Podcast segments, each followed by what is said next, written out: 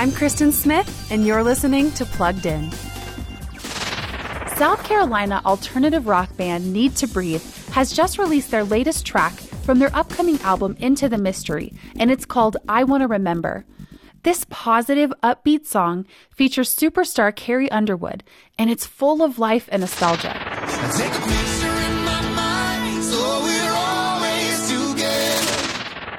A lot of songs out there that talk about nostalgic moments, but with a hint of sadness or inappropriate lyrics. But not this one, and that's something you'll want to know. I Want to Remember truly focuses on a man spending time with the one he loves, taking in every look, every feeling, and every perfect moment. For more on this track, visit us at pluggedin.com slash radio, and be sure to check us out on Facebook and Instagram. I'm Kristen Smith for Focus on the Family's Plugged In. you